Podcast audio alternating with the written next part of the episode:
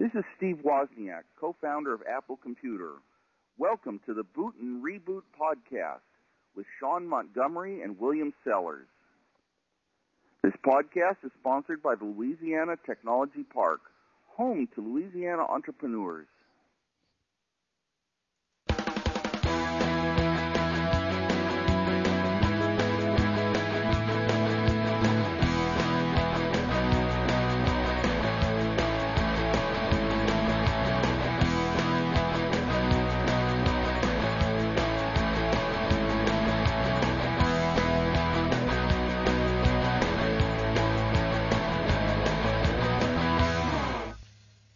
And welcome to the Boot and Reboot Show for January 23rd, 2008. This is the Boot and Reboot Podcast, number 58.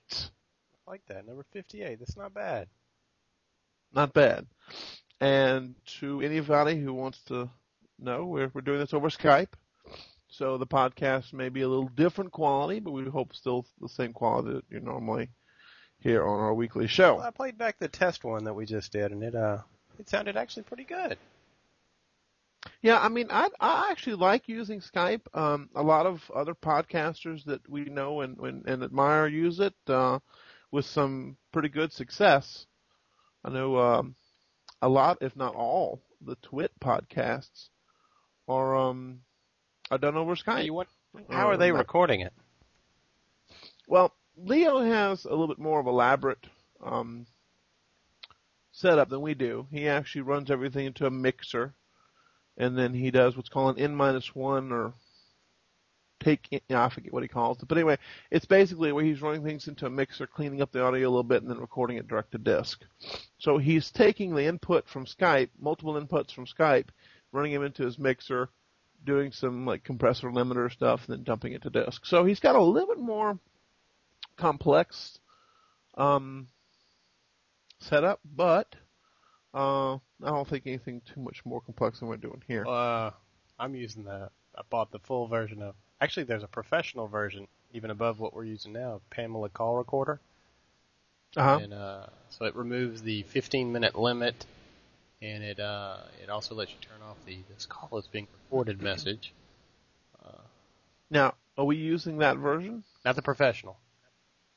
Oh, so how are we going to do this in 15 minute in- intervals? This one, what? this one doesn't. This one lets you record unlimited. The professional lets you do some other things that I don't know. I don't think we need to do. Okay. All right. Well, um, Plus, I get to do things like this.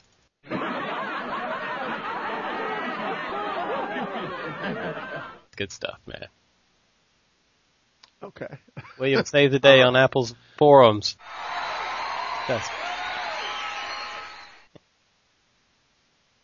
you know, it's it's it's pretty funny. Uh, um, I love hearing people go. You know, that fixed. Uh, basically, what happened is there's a. Uh, we'll talk a little bit about this right now, I guess.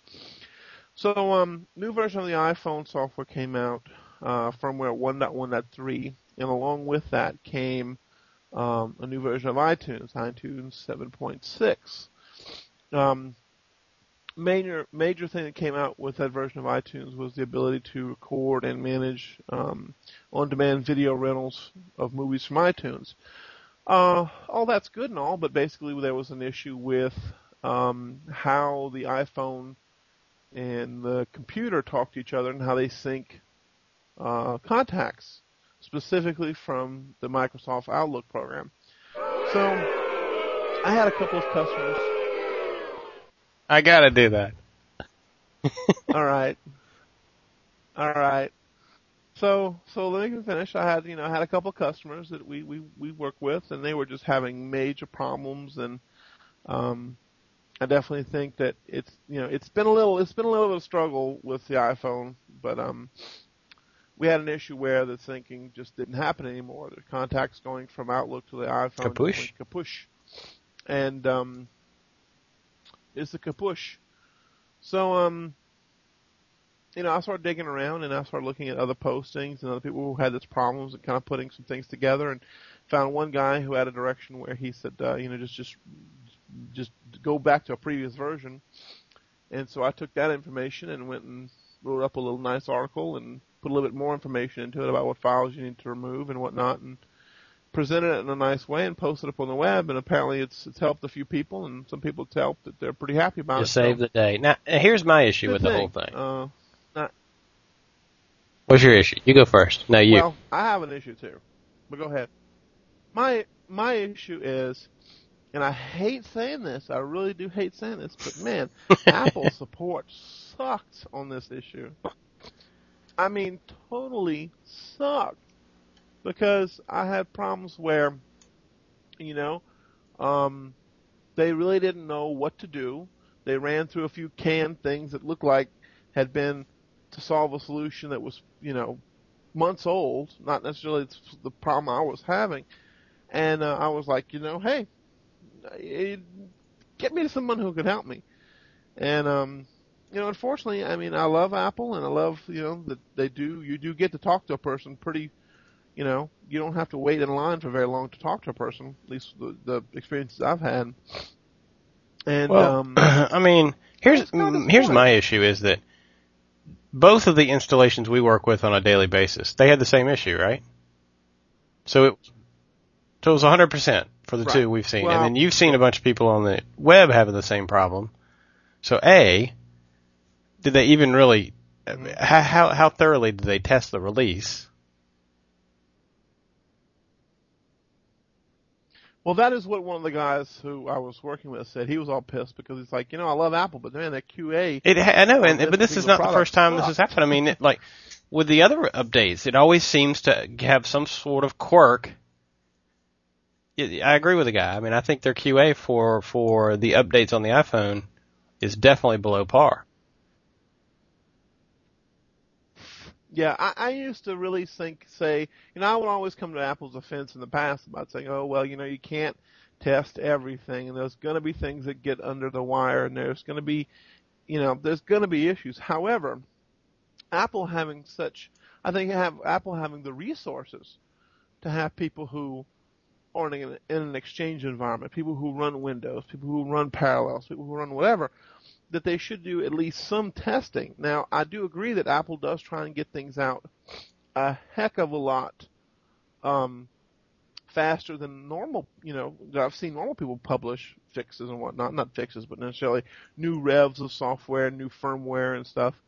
You know, there, there's there, they really do keep up with kind of demand for what people want.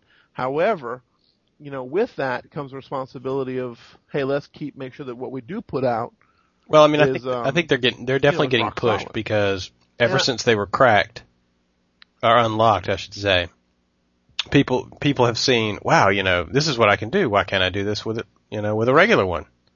You know, so they're they're they're I think they're trying to push these Yeah. releases so that they can turn on alternate functionality as quickly as possible before people really get sidetracked and saying, "Hey, man, you're not unlocking it. You're not doing the cool things with it. You know, we've seen what it can do. Come, give it to us." Yeah. Well, I definitely think that there's a lot going on that, you know, hopefully, you know, my big thing is for the business users, let's get ActiveSync, something like ActiveSync working.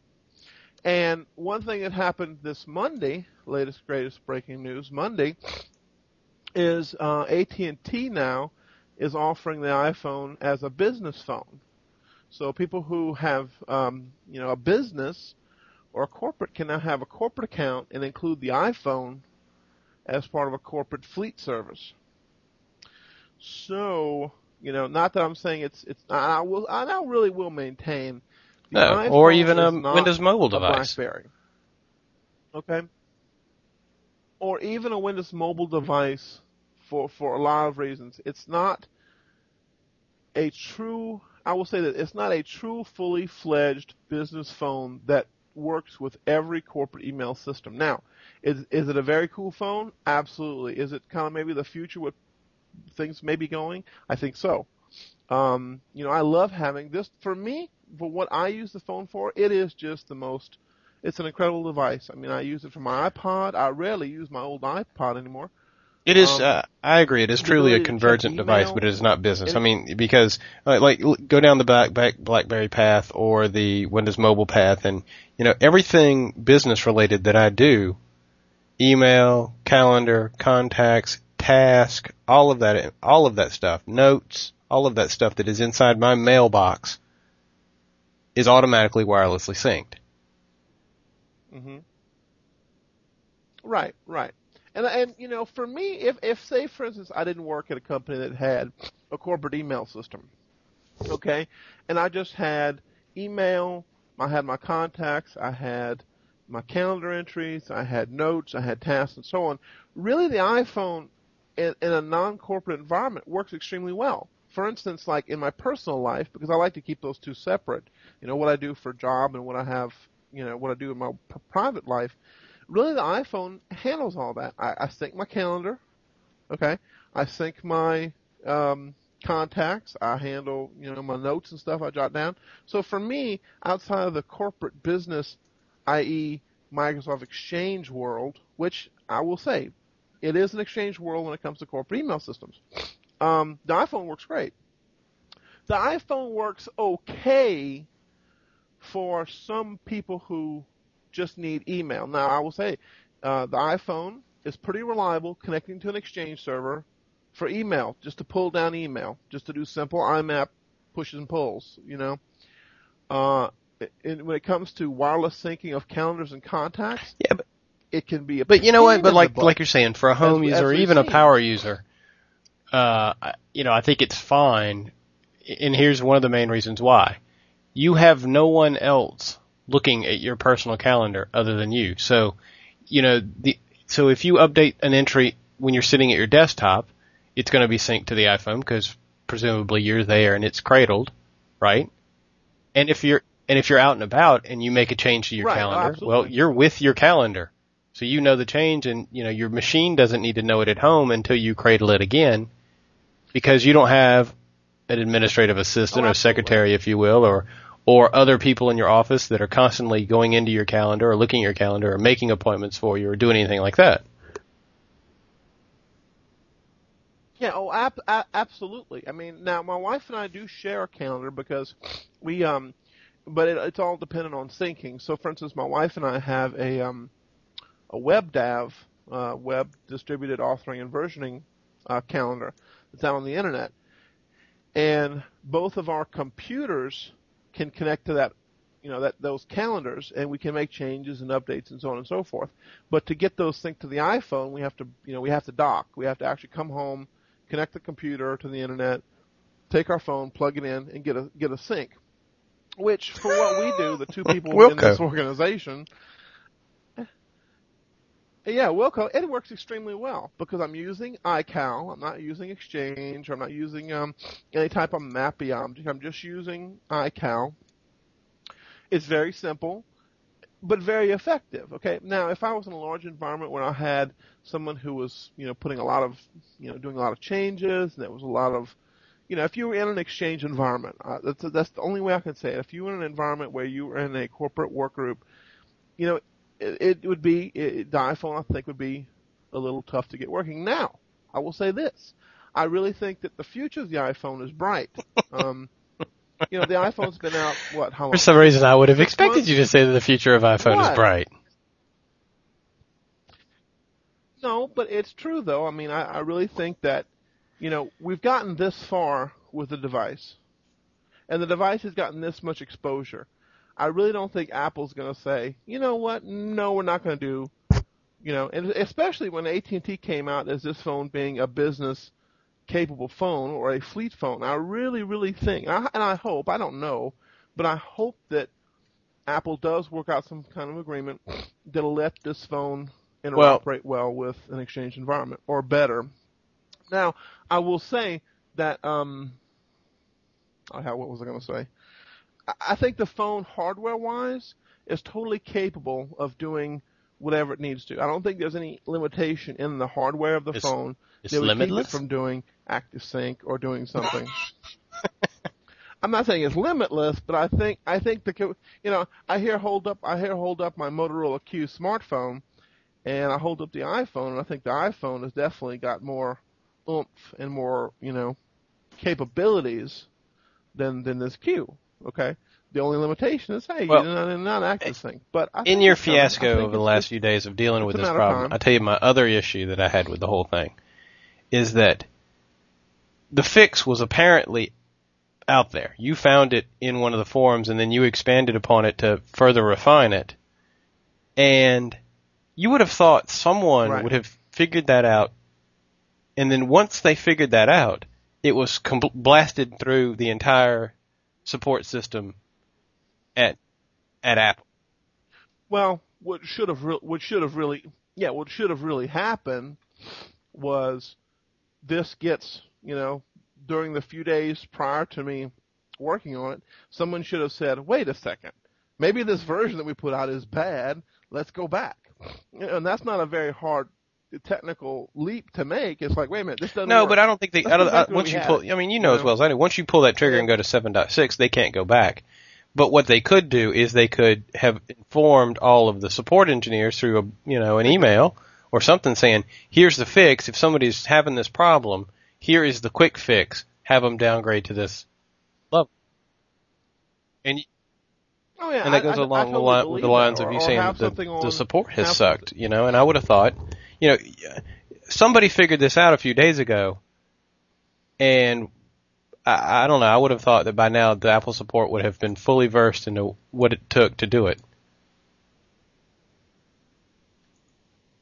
Um, yes, I agree. I really think that um, they should have been better capable of answering the calls as they come in. I really think that they should have issued a Oh, they will. a Oh, they will. You know, or a software update. I mean, I mean, no, but I mean, you know, when? I mean, you know, I haven't seen anything come across. Nothing's come up on Mac rumors. Um, you know, I think eventually they will have something that's going to go patch it. But I think there's enough people who've had this problem that it just can't be overlooked. I mean, maybe it can. Maybe Apple will say, eh, you know, uh, 10,000 people had this problem. Well, that may not be a drop in the bucket to in, in the global scheme of things. However, 10,000 pissed off people can generate millions of bad, you know, possibly, you know, bad, bad, um, hmm I'm with you, brother. you know. anyway, All right, well, so here, here, I'm going to talk about something real quick. things. Talking about how, uh, right. you know, while while Apple may be hastily throwing out versions in order to stay on cutting edge, and you saying you've seen other companies be a little more slow, SP1 for Vista is is only slightly de- delayed. They're saying it's still going to come out first quarter this year. February 15th is what everybody's betting it's going to be released. Um, I'm I am anxious because, as you know, I am an avid Vista user. I think it is has some great qualities, but I also think it sucks in a lot of ways. And I'm looking forward to see if they actually do anything significant to try to fix some of the problems that I have on a regular basis. Um, so I don't think they will, in all honesty.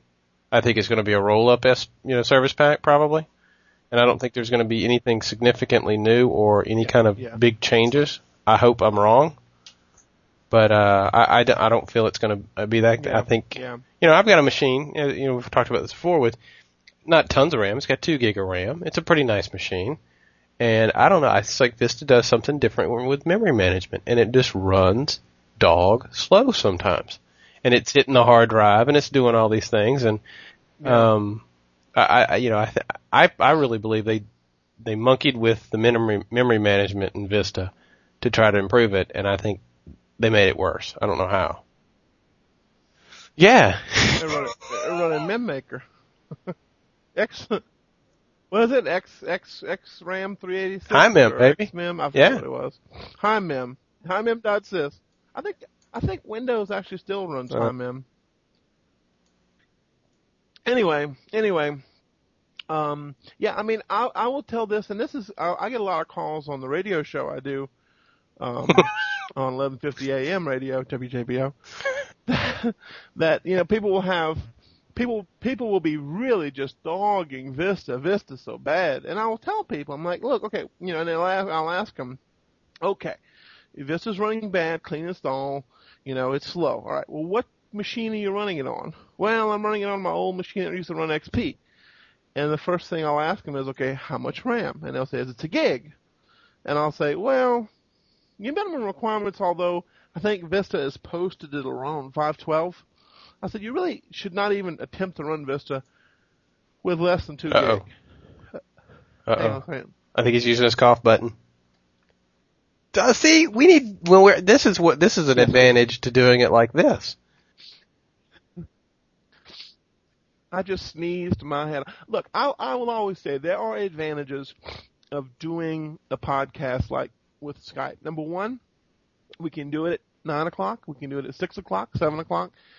Um, it's a little easier. We don't have necessarily the Yeah, but we have this. you know that I'm looking across and seeing you. Sorry, man, I got it. Some sometimes sometimes sometimes that's a good thing.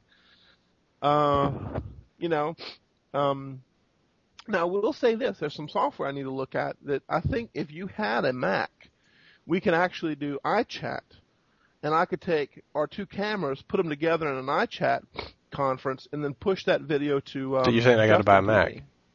That would be cool. Nah, Mac's not my future. Not not, not I anytime think soon. so. I think you need to buy a Mac. Well, I actually have a Mac. That old. Eh, well, oh well. Yeah, but not not one that's gonna run anything. I love that Mac that I have though. The lamp Mac. I'll let you borrow my iBook. It has such a. It's still to me one of the best designed but it has Macs No with the base and then and then and the in the just the screen that you can move all. Because what I like about it is the screen is infinitely movable, up, down, side, twist, tilt, all around. You can't do that with the new iMacs. Mhm. They, they don't have that range of motion. I like that range of motion. This is true. this is true. So back, but back on Vista. you know, I, I I ran Vista um, for about four weeks, about a month, maybe not even that long, but I, and I liked it. I mean, there were some things that I really liked, like I liked the widgets or gadgets or whatever they call them. Um, it did have a very Mac feel to, you know, to it, so I like that.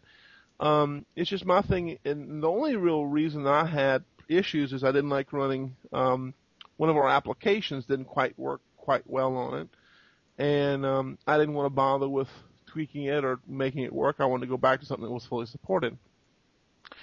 Um, but yeah, I always tell people, you know, for Vista to run well, I really think you have to have the latest, greatest processor. You need to have the biggest video card you can afford. I think Vista is much more uh, resource intensive or resource dependent than XP. XP is a rock solid operating system that runs well on, um, you know, a lot of stuff. Anyway, I don't know. Like I said, I, I think my- I think they monkeyed with the memory management in Vista and screwed it up because I don't do anything fancy on my desktop. You know, I do work. Now, granted, I do, and the- I guess this is what pushed me to think they Mm-hmm. they monkeyed with the memory management and made it worse. Is the fact that I open and have a lot of simultaneous things running. You know, I'll I'll have email open with 10 emails or more open at any given time. I'll have several Excel spreadsheets. I'll have a Word document. I'll have a document management application open. I'll have, you know, and I'll ha- I'll have uh, you know a virtual center client for VMware. You know, I'll have multiple things open. I'll have Java running in one of my browser sessions. Nothing can handle that. well, you're the you're the problem, then, not Vista. Slow down. You need to have a damn. But I- but you know what? I don't remember having issues doing all that in, uh, cycles you need. Now the problem I used to have at XP is that it would get to a point where it would just Well. stop. You couldn't do anything more. Like I, it wouldn't let me open another email. It wouldn't let me, and I guess Vista does let me do it. It just slows to a crawl. I guess that's the difference now that I think about it. Out, uh, XP at some point in time would just say, I, "You've got to close something because I'm not opening up anything else until you close something." Yeah, but Vista I guess Yeah. doesn't do that. Vista just keeps taking it That's a good and then it, it, but it makes the experience miserable. yeah. Yeah. Now, I have seen it once or twice. you haven't watched Boston Legal, It's not bad. It's William Shatner it's and the other guy. I watched it last night. I love it. I'm gonna have to buy. What's it. his name? I think. I think. you- I think you can get it on iTunes. You know, you're hot for Candice Bergen. It's it's got a bunch of people I like. It's got Candace. Is that why you Bergen. watch it? Oh, oh, she's yeah. James Spader. That's the guy I'm thinking of. No, actually, I watched it the other night with a buddy of mine. It's got James Spader. It's got the guy from Night Court. Moose? Um, what's his name? Moose Bill dead, isn't he? No, not Moose. The guy, the lawyer, the. Oh, uh, yeah, Moose is dead, but the other guy, you know, Oh yeah, what's he's his from name? Louisiana, New Orleans boy. Oh, what the heck is his name? What is? I don't remember his name. Nike. He was on No, Night not. Bill. Uh, Bill. the Bill hell is man? his name? Now you, you can drive me crazy now. Um,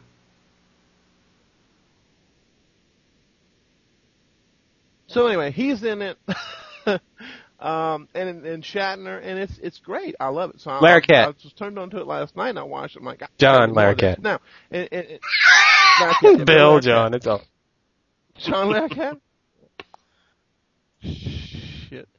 So, so no one. So talking about you know Bill Shatner, Star Trek. Ye- This segues into my next topic, which actually it's really two topics, but very cool. Entrepreneur and space daredevil Burt Rutan is coming out with the fur unveiled this week.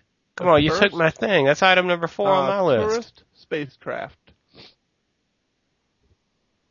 Oh no, is it? It was actually Burt Rutan and what's his name? Um, Sir Richard Branson. Branson, Virgin Richard Galactic, Branson. baby. Oh, Sir Richard Branson.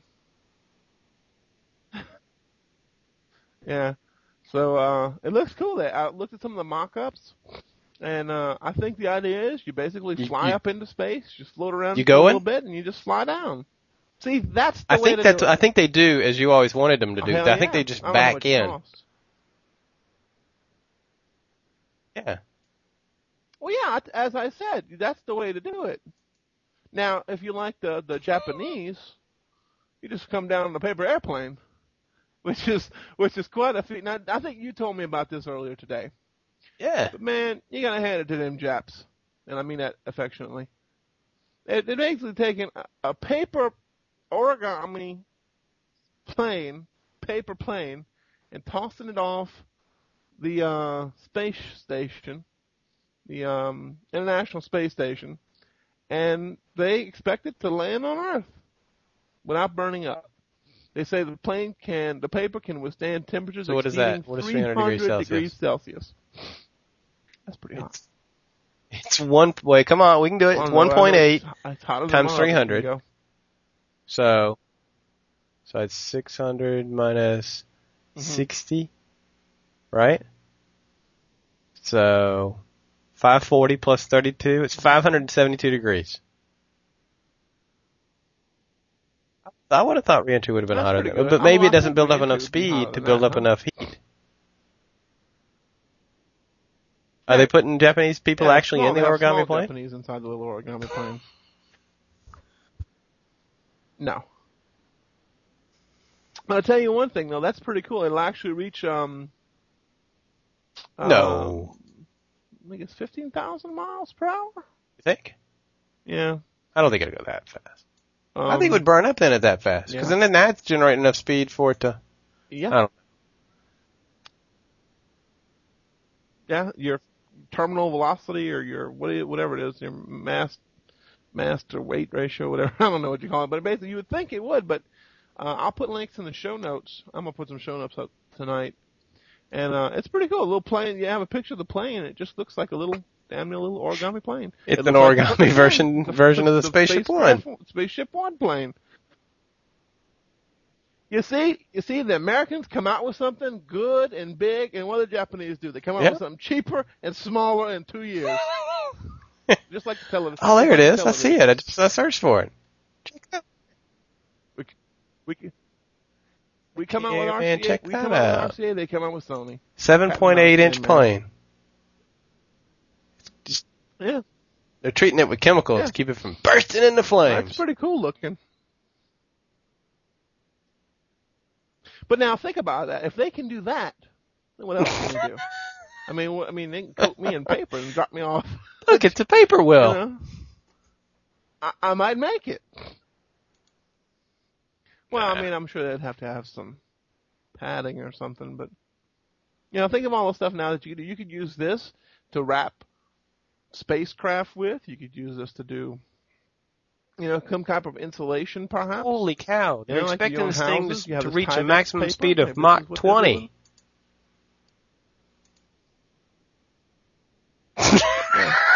That's 15,200 miles per hour.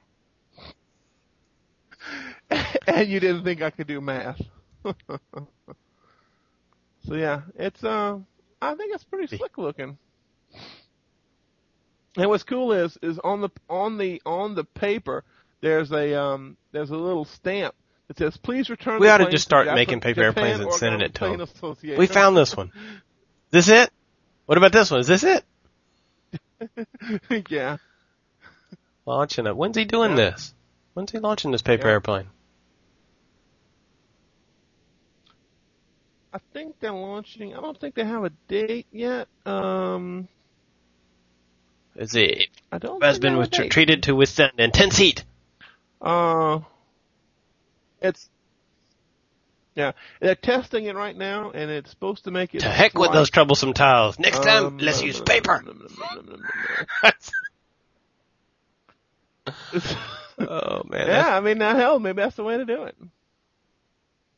Anyway, anyway, but hey, you could, you know, think about it. You could have the tiles, and you could have a paper underneath, and you know, hey, this is just more one more thing you can do.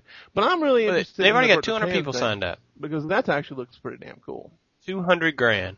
I did a little research on it. I wonder Not- how much it costs. Not like I called them and said how much. that- it, but the article? I was reading, 200 grand, and they got 200 people already signed up to go. Now here's here's a scary quote that Branson said. Well, you know, it's going to be about as safe as flying was in the 20s. That's not real. Yeah, I don't know if I'd buy that. Well, I don't know. They had, they had, I don't know, when the twenties. When when was the first 1905? flight When- made? like, was it? Or the um, Wright brothers. When was that? What what time period? Let's see, first flight. Yeah, Let's see, when was Orville and yeah, Wilbur Wilbur's okay. first flight? 1912? I'll tell you one thing. You up Maybe. high. I don't know. I think that's. Well, well, yeah, in the twenties. I mean, that's you know, yeah. I think that would be. I was you in the when did- uh, when did World War 19 teens. When was World War One? Was it in the teens? So, so I mean, think about it. You had uh, planes in the First World War that were reliable, not necessarily maybe um, transatlantic, you know, passenger planes, but you had you had flight, you had modern flight. I don't think it's ready for me to get on it yet. You I you won't get on a Southwest plane like, to go to Houston. San Francisco, San Francisco, but well, no, sound that's that's that's crazy talk. I can drive to Houston quicker than I could fly to Houston. My thing is, my thing is, everywhere I want to go, that's cool, that's places I need to get to. I know, and I can't get to through. and we've talked about this, and you like the little bitty planes, and I'm telling you, the bigger plane is a much pleasure, more pleasurable experience. It's smoother. It's just everything. Well, I will say, I will say this. I agree. Yes. The thing is, I can't get to places I want to go by any other means. I mean, I, I was watching this, you know, you know, I Justine. I forgot what her name is, but I was watching her little blog, and she was bitching about the airways. And you know, you, you listen to people talk about their flying experiences. You know, like people that, that do podcasts to listen to. Like, man, I can't get to these people by by, I'm getting in my Jeep. by just mule. So I'm gonna have to get. I'm gonna have to get it. Get to it. Now, what I might do Oh is yeah. like Mr. T Oh, all you got to do is go to the doctor and say, "I'm getting on a flight and I'm scared to death," and a doctor will give you just about anything you ask for for that. My, my wife, every time we've gone to Europe or whatever, my wife goes to the doctor and says, "You know, I, we're going to be on the plane for 15 hours or eight hours or however long, and I don't think I'm going to be able to sleep."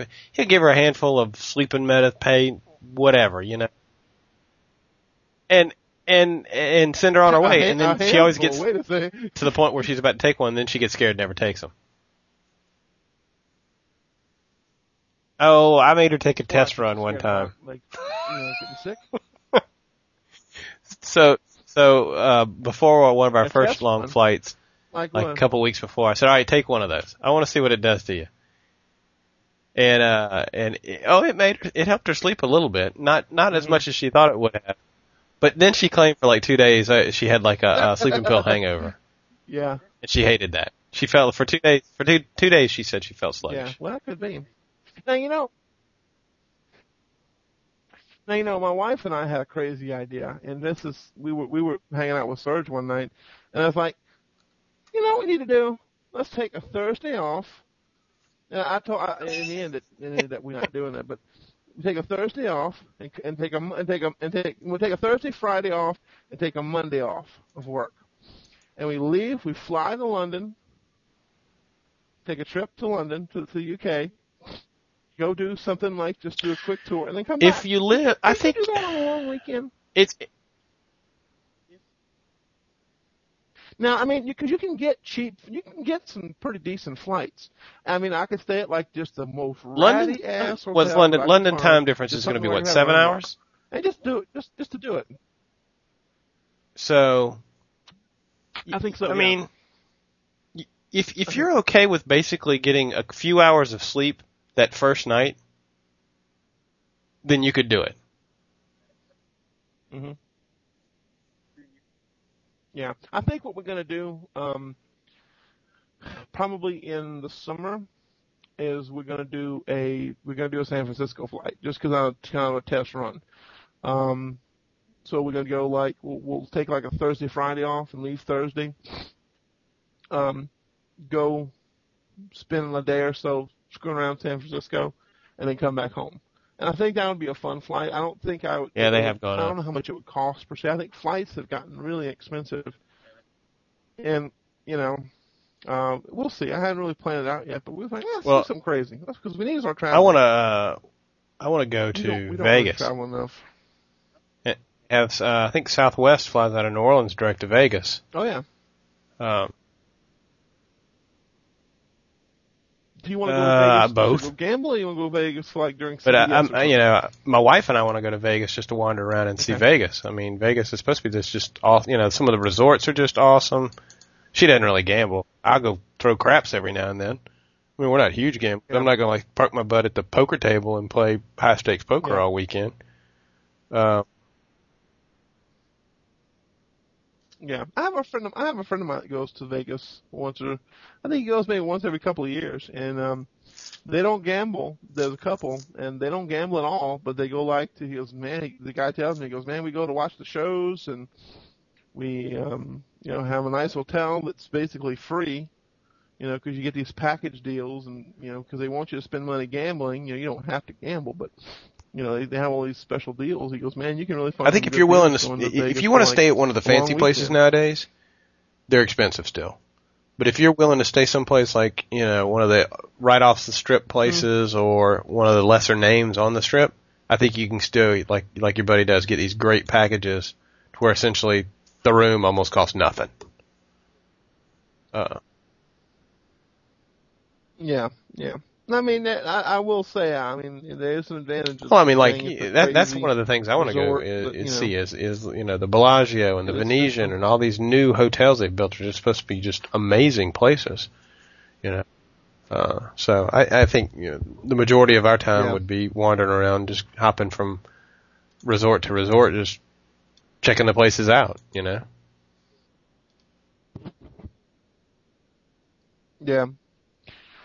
Well, yeah, that's cool. So yeah, we need. To, I need to start flying more. Uh, man, I, I came home today from work, and um, I don't know. I think I may have done something to my eye. It fe- it feels like I have a contact still in my eye.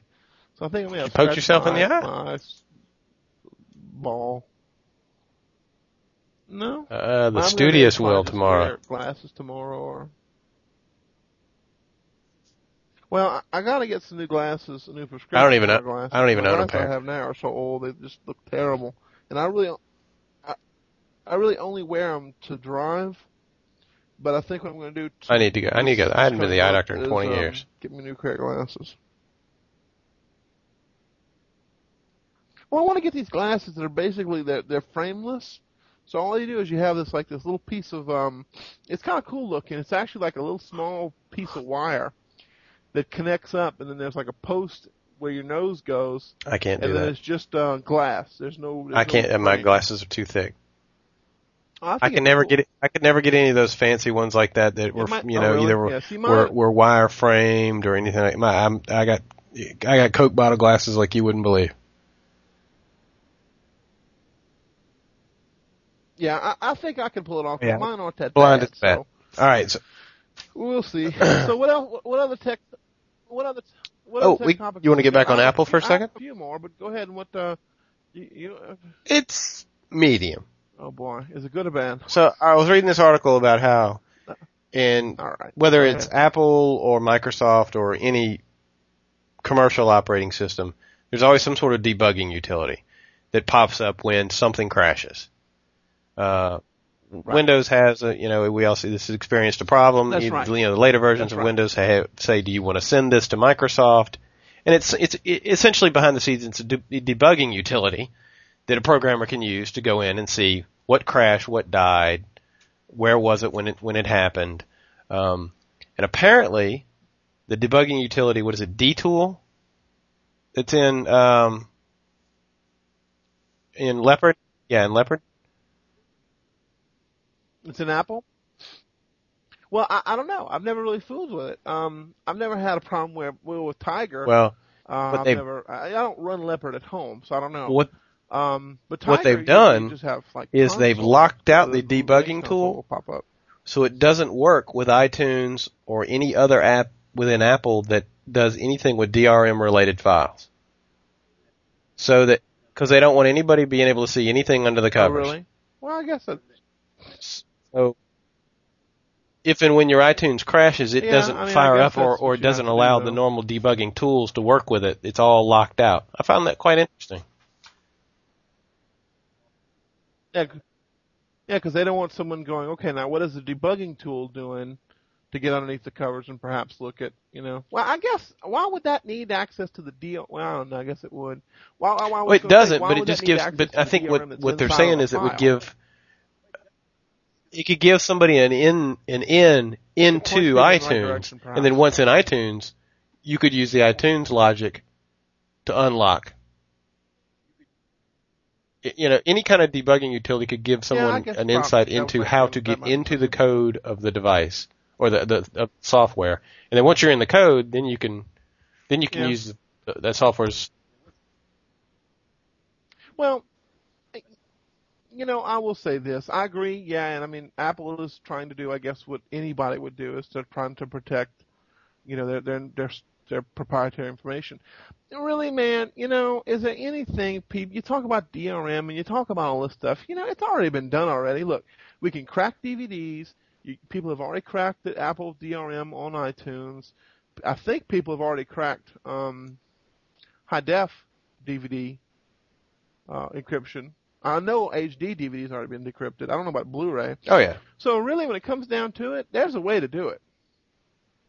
You know, and I mean, it's just it's just how easy or how hard is it do you want to make it for people? Like, I know that you can go off the shelf right now, take a computer, download a piece of software, you know, pretty much without having to know any special, you know, talent. Okay, take a DVD, put a you know store bought DVD in your DVD tray, close it. The application fires up and says, "Hey, would you like to rip this to your hard drive?" You click yes, and then you know you wait a couple hours and Just there's the file. You know, so- handbrake.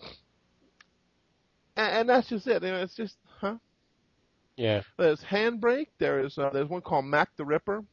Not that I not that I use these applications, but uh, Mac the Ripper. What Mac the Ripper does, it just rips it off raw. It doesn't compress. Or I tell you, I tell you, I I, I still do use those CS things, and the, but the only reason I use those things is to take something I own and get it into a more enjoyable format. For example, when we go on these trips that we go every year um, to Europe, and we're going to South America this year, and all, we're on the plane eight, nine, ten hours. You know, I rip a few of the DVDs yeah. and put them on my laptop so I don't have to worry about bringing the actual DVDs with me. It's it's a movie that I have, or it's a you know it's it, it's something that Oh, I have yeah, yeah. already. You know, Well, I will definitely say that you know I agree with you, and I've done the same thing. Now I forget the one you use for Windows. Is it which is the one you did the big one that was for Windows? I I don't I haven't used it in so long. Um, Oh? God, what was it? Yeah. The one that everyone was using to rip CDs with Windows. The one that's very. What was that one? I can't remember. I was thinking CDX Um, burner, or but that's that's a burning DVD. Sh- not, I used DVD shrink for a Oh. while. DV- DVD shrink. That's it. That's it. DVD shrink. So you know you've got all these applications that pretty much are in consumers' hands that you really don't have to do any super secret stuff. You know, it's you don't have to do no debug tool to get this stuff done. And even the Apple DRM uh, software, I think, is is is available on the internet. But I tell you, you know, to come back to what you were saying about um, having the format in an enjoyable, you know, having the movie in an enjoyable format, I totally agree with you because man, and, and I, you know, I, almost bought the um, Family Guy Blue Harvest DVD. I'm not a real big fan of the um, of um, what is it? Uh, not Adult Swim, but what's it called? Um, Family Guy. I'm not a big Family Guy fan, but that's a step in the right direction. I really think that when you go buy a DVD in the store, Yeah, well, it Yeah, should well, like my new Zune. your devices. uh, you know, and I'm going to put a movie or two on my Zune. Bring with me. Oh, I'm going to have to. Yeah, I don't think there's any Right. way of getting it from the Right, but you're from to listen to them. Zune.net to. Yeah. Now, well, right. What I'm saying is, it would be so cool that, say, for instance, you go, you, and, and you know, Netflix is fine, but there's some movies I want to have for me. You know, I, we we net, we use Netflix, and we're starting to use the Apple uh, I, uh, rental movie rental. But the thing is, is you know, there are some movies I want to own. I want to be able to watch them as many times as I want to. It's so cool that in the uh, hopefully in the near future, I can go buy a DVD from Walmart or from wherever, bring it home, use the DVD in my player, whether it's HD or Blu-ray or whatever. But then if I'm on the road, I can take this file, this disc, plug it in my computer, copy the file off, you know, go through proper, you know, you know, regist- you know, keys to registration or whatever that, you know, that they're doing some type of, uh, you know, copyright protection. But then take that file of that movie and put it on my iPhone, put it on my Zune, put it on my. But even at put it on even at that TV, though, you can o- you're only limited by the number. cool. Of, you, you you- you're going to be limited by the number of devices because you've got to put an activation code in there and, and marry it to your iTunes account. Well, I'm okay with that. But then you can't play it on your Xbox. Well, I'm I'm okay with that. I mean, uh, well, I said Xbox. I mean, yeah, it has to be something that's compatible with. Like, I think the Family Guy thing is only for iTunes right now. I may be wrong, but I, fa- I think eventually they're going to have some type of facility where, you know, you're going to have something. Well, I don't know. Uh. Depends on if we ever decide on a DRM type standard. You know, I know Apple has. Was it Fair Play? I thought Microsoft. I forget what. Microsoft does, what their DRM is. Um, I know. I think. Um, I think I'm pretty sure Well- that that uh, iTunes as well. But anyway, but anyway, I tell you, I, I do like having the fact that the cap- you know the Mhm. being able to take a, a DVD I buy in the store and then put it on my iPhone. Whether if, whether if it's the you know Xbox or not, if it's that cross compatibility I'm, there, I'm digging around in the Zune marketplace. It's a step in the right direction. I can't do any kind of video. I don't. I don't. I, I go. I go to Zune Marketplace. Oh, really? Let's go to. You can get, you can get, I get video podcasts, but I can buy no you can episodes of video anything. podcasts I know. I would. I would have. on the Xbox. I can. You can download movies. I know. I would have assumed But that's- that there would have been some crossover within Microsoft to say that if I can go buy, you know, uh, The Office on my Xbox, why can't I go into my Zune? This is very interesting. Quite perplexing. I would not have thought. I would have thought that I clicked on Marketplace. There was a video section, and I would have been Yeah. able to go out there and buy any video that probably was also licensed to be played on Xbox. See, all you need to get is get an Apple love my TV Zune. 2, and there you go. Oh, I, you know, I played with you. I played with your your Zune, and it's pretty. cool. It actually is pretty cool. I mean, you know, I, I, I do. You know, I, dude, the thing is, I can't. I live without my iPhone. Okay, so for me, that device is just. I mean, because you know, I, I was very dependent on my my iPod for music and content, and the thing I really got turned on to the iP that I used the iPod for, like the last couple of years, was podcasts. So video podcasts, audio podcasts, and so on. But before the iPhone, I had my work cell. I had. Oh no, I agree. I like the idea of a single device. You know, I, I can't. I can't. I, ca- I carried around my laptop more. Now with my iPhone, when we go out, you know, I, I don't have to carry my, my, my this is my home phone, but I don't have to worry about, gee, I want to listen to a song. Now it doesn't have the capacity yet, but I mean, hey, you know, it's for podcasting. It's oh, great. the question you asked me last week Um, about how uh, and it's all in one device. when I told you about the one of the things I liked about the Zune is when I Zune podcast, it disappears off the Zune. It, it, the the the option I checked those settings. Yeah. It's the option is to keep unlistened to and partially listened to on there. So I listen to half of it and get out of my car and go to work and then get Ah, back into it, and, you know, and then come watch it, and listen to it the next day after I've cradled it. If it's only been partially listened to, it keeps it too. Well, there you go. That's that's just a setting. Uh, so, I got a little FM what do you transmitter. your car to listen to your Zune? Yeah, it's okay. None of those work very well. Do you really? Okay. None of those Yeah. work as good as if it was plugged into hardwire. Like I, I looked, and I guess you know. It, it- but the thing is that the thing is, I will say, none of them work really good, but they work good enough just to kind of keep you from buying something really expensive.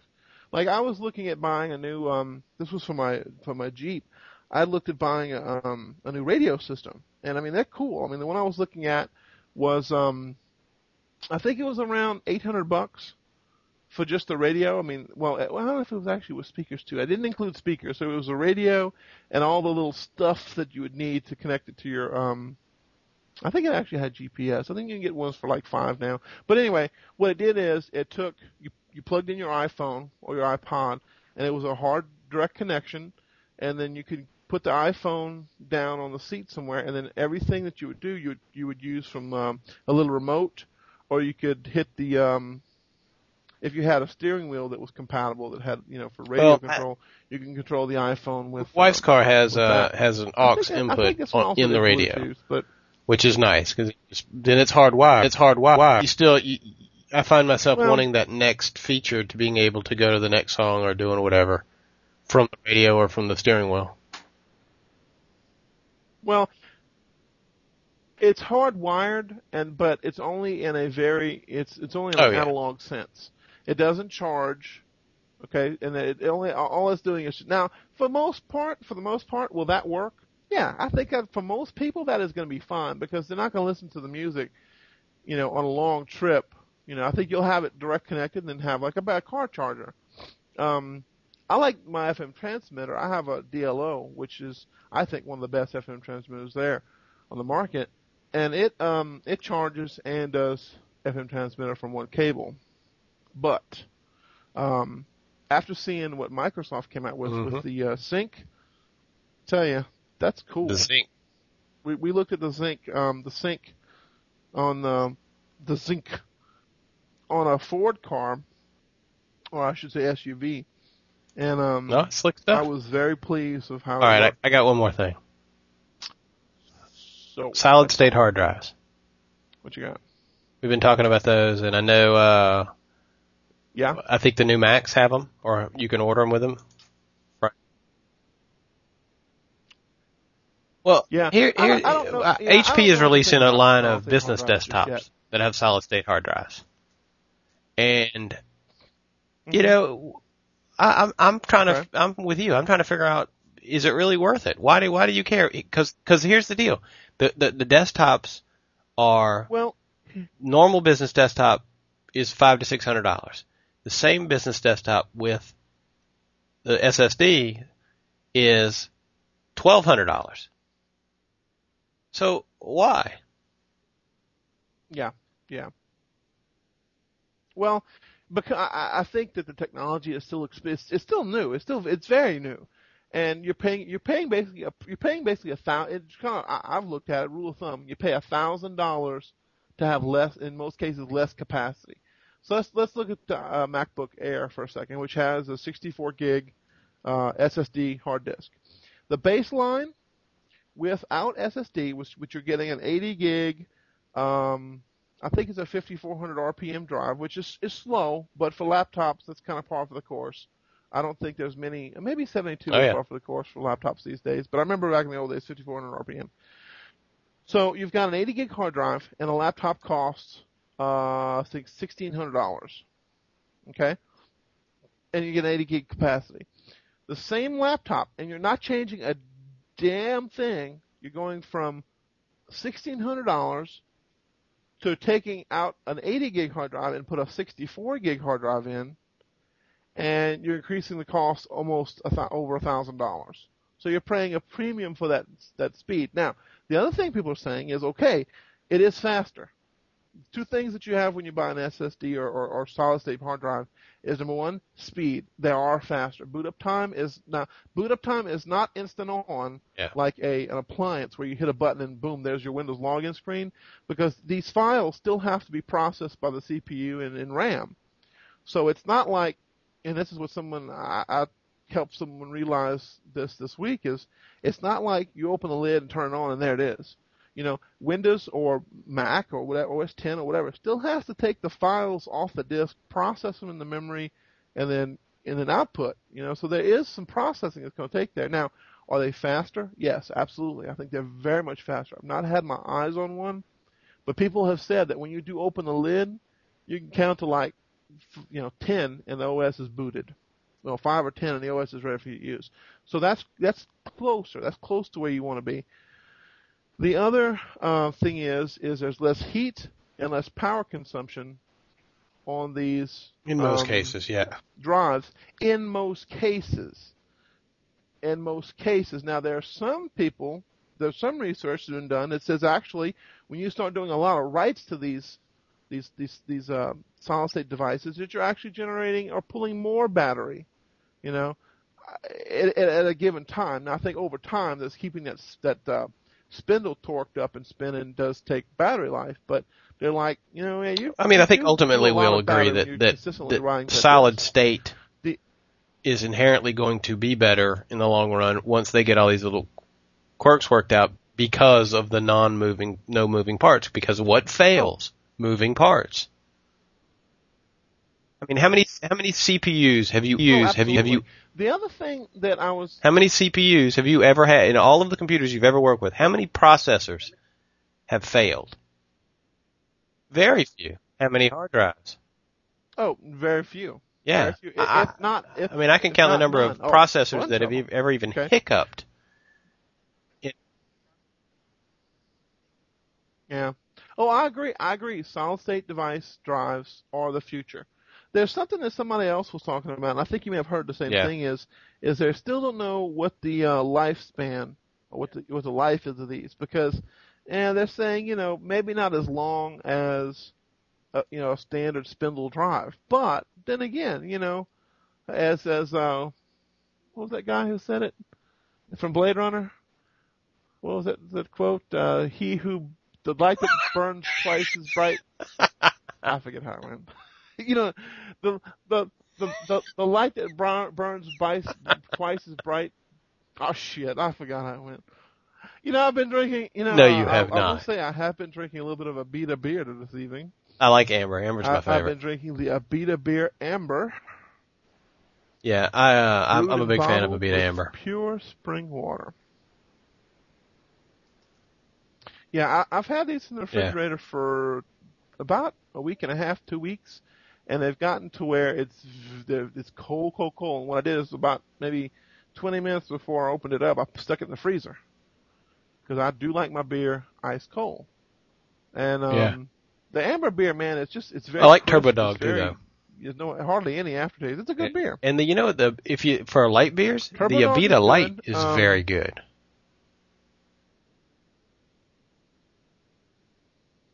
Abita. I've never had Abita. Well, I have had Abita Light because I went to the Abita Brewery once, and they basically you, you they put out a tray for you of all the different beers you can sample. Now, one thing I almost bought this evening because I was out at uh, my wife and I and our family went to a Whole Foods to have dinner tonight. Uh, almost bought me a uh, Hobgoblin ale, which is from uh, it's it's dark beer, but I like the. All right, here it is. But the light that shines twice like as bright goblins, only shines half as long. Yeah, that's it. That's it. That's I, I could not get that out, but that's that's the exact quote. and you and you, my friend, have burned quite bright. That was uh, the replicant. I need to watch that movie played again. By um. Oh, that's a great. I have it on DVD. I'd like. I, I mean, I hadn't seen it in if you want. years. I love it. cut. I mean, it was a great movie. You know, it's one of the most most Oh, uh, great. Re-released. DVDs. Very good. Like they have like four different. There's like the regular, and then there's like the director's cut. There's like uh, the, the reason I know about this is they were talking about this on some podcast I was listening to. There's like an ultimate edition now. There, you know, there's like there.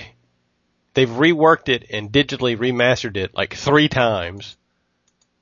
Uh, people just keep wanting to see more. Yeah. Yep. So um, have I, I, I don't know. I guess I should have asked about this before, but um, today EMC made an announcement, or yesterday EMC made an announcement where they're um selling their backup software, the Mozy Taking up, Enterprise taking, taking up. faster. It's not as cheap anymore, is it?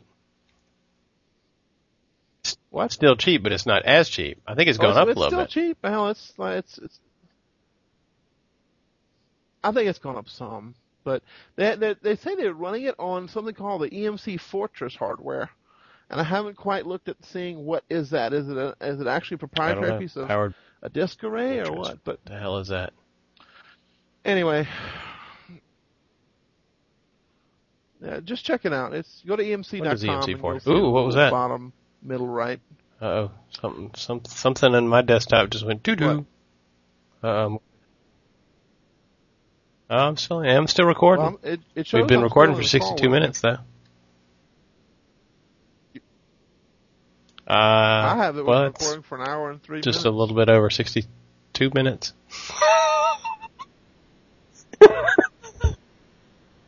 Oh, I guess it would be right. Well, yeah. All right, Yeah, right we, on, need, we need to get out of here. Um, listen, one more thing I want to talk to you about. Sorry. Um, oh, I will say this: I'm beginning. I'm beginning to really like, like it? WordPress I liked one of those as a, templates you uh, showed me the other day. Replacement. Oh, I, I've got. There's. Uh, let me tell you this: WordPress versus Drupal. There is a ton, an absolute ton more templates than there are for Drupal. And it seems like there are more free ones out there Oh, that are very good than there are the ones that are look like crap. So I'm really, I actually, I I put wsellers.com on, um, on uh, Drupal, and I'm still playing around with different templates off on the side, and I really think I'm going to adopt this as my, um, as my, uh, as my, as my website. I still like Drupal. Drupal does a lot. Now I know Drupal. I know how Drupal works, and I can do a lot in Drupal. But uh, WordPress has kind of got me kind of interested. Anyway, Me too. Me too. Me too. Me that's too. all I have for tonight. So where do we, where do we, what's wrong? Uh oh. Oh, you did that a minute ago Yeah, too. It's probably me. Probably me. Seven thing a Probably me. ago. The Zune software while we're podcasting. Uh, well, I opened up my Zune and What software and it said, "Hey, there's an update. You want to install?" And I said, "Yeah." So for the last ten minutes, I've been installing Zune software. Oh, come on, man, you're podcasting. Done. It's done, baby. See, I wouldn't do that while you're while you're while you're while you're while you're while you're while you're. That's me doing All it. That's enough of that. All right. See, I can't, fade hear out. You. The music's a little out. loud. I can't turn it down. I, I can't turn it down. You see, that's why we need to have. Um, I can't turn it down. well, we'll just we'll just say bye bye, Billy, and no, no, man. We gotta listen to music. but I can't hear anything. What'd you say? I can't hear anything. What are you deaf? Yes, I am deaf. All All right, right. let's I'm- let's just uh, say our adieu, and um, you gotta send me this Okay. file, and we'll just. Yeah, Um, I'm gonna play some music for a minute here. So for your listening pleasure, What are you gonna do? here it is. I'm playing some. I'm playing our. I gotta have our exit song. All right, Later. later. What? That's better.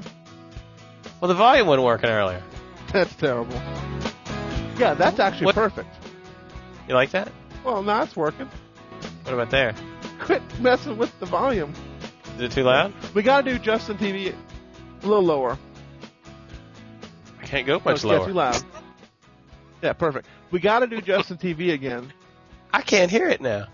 How low can you go? We- We have to do Justin TV again. I agree. We have to do Justin TV again because uh, I was playing with uh, Justin TV over the weekend, and Justin TV is just a blast. Kansas Why are you Divinity. yelling? All right. You're yelling. All right, I'm signing out. What? Bye.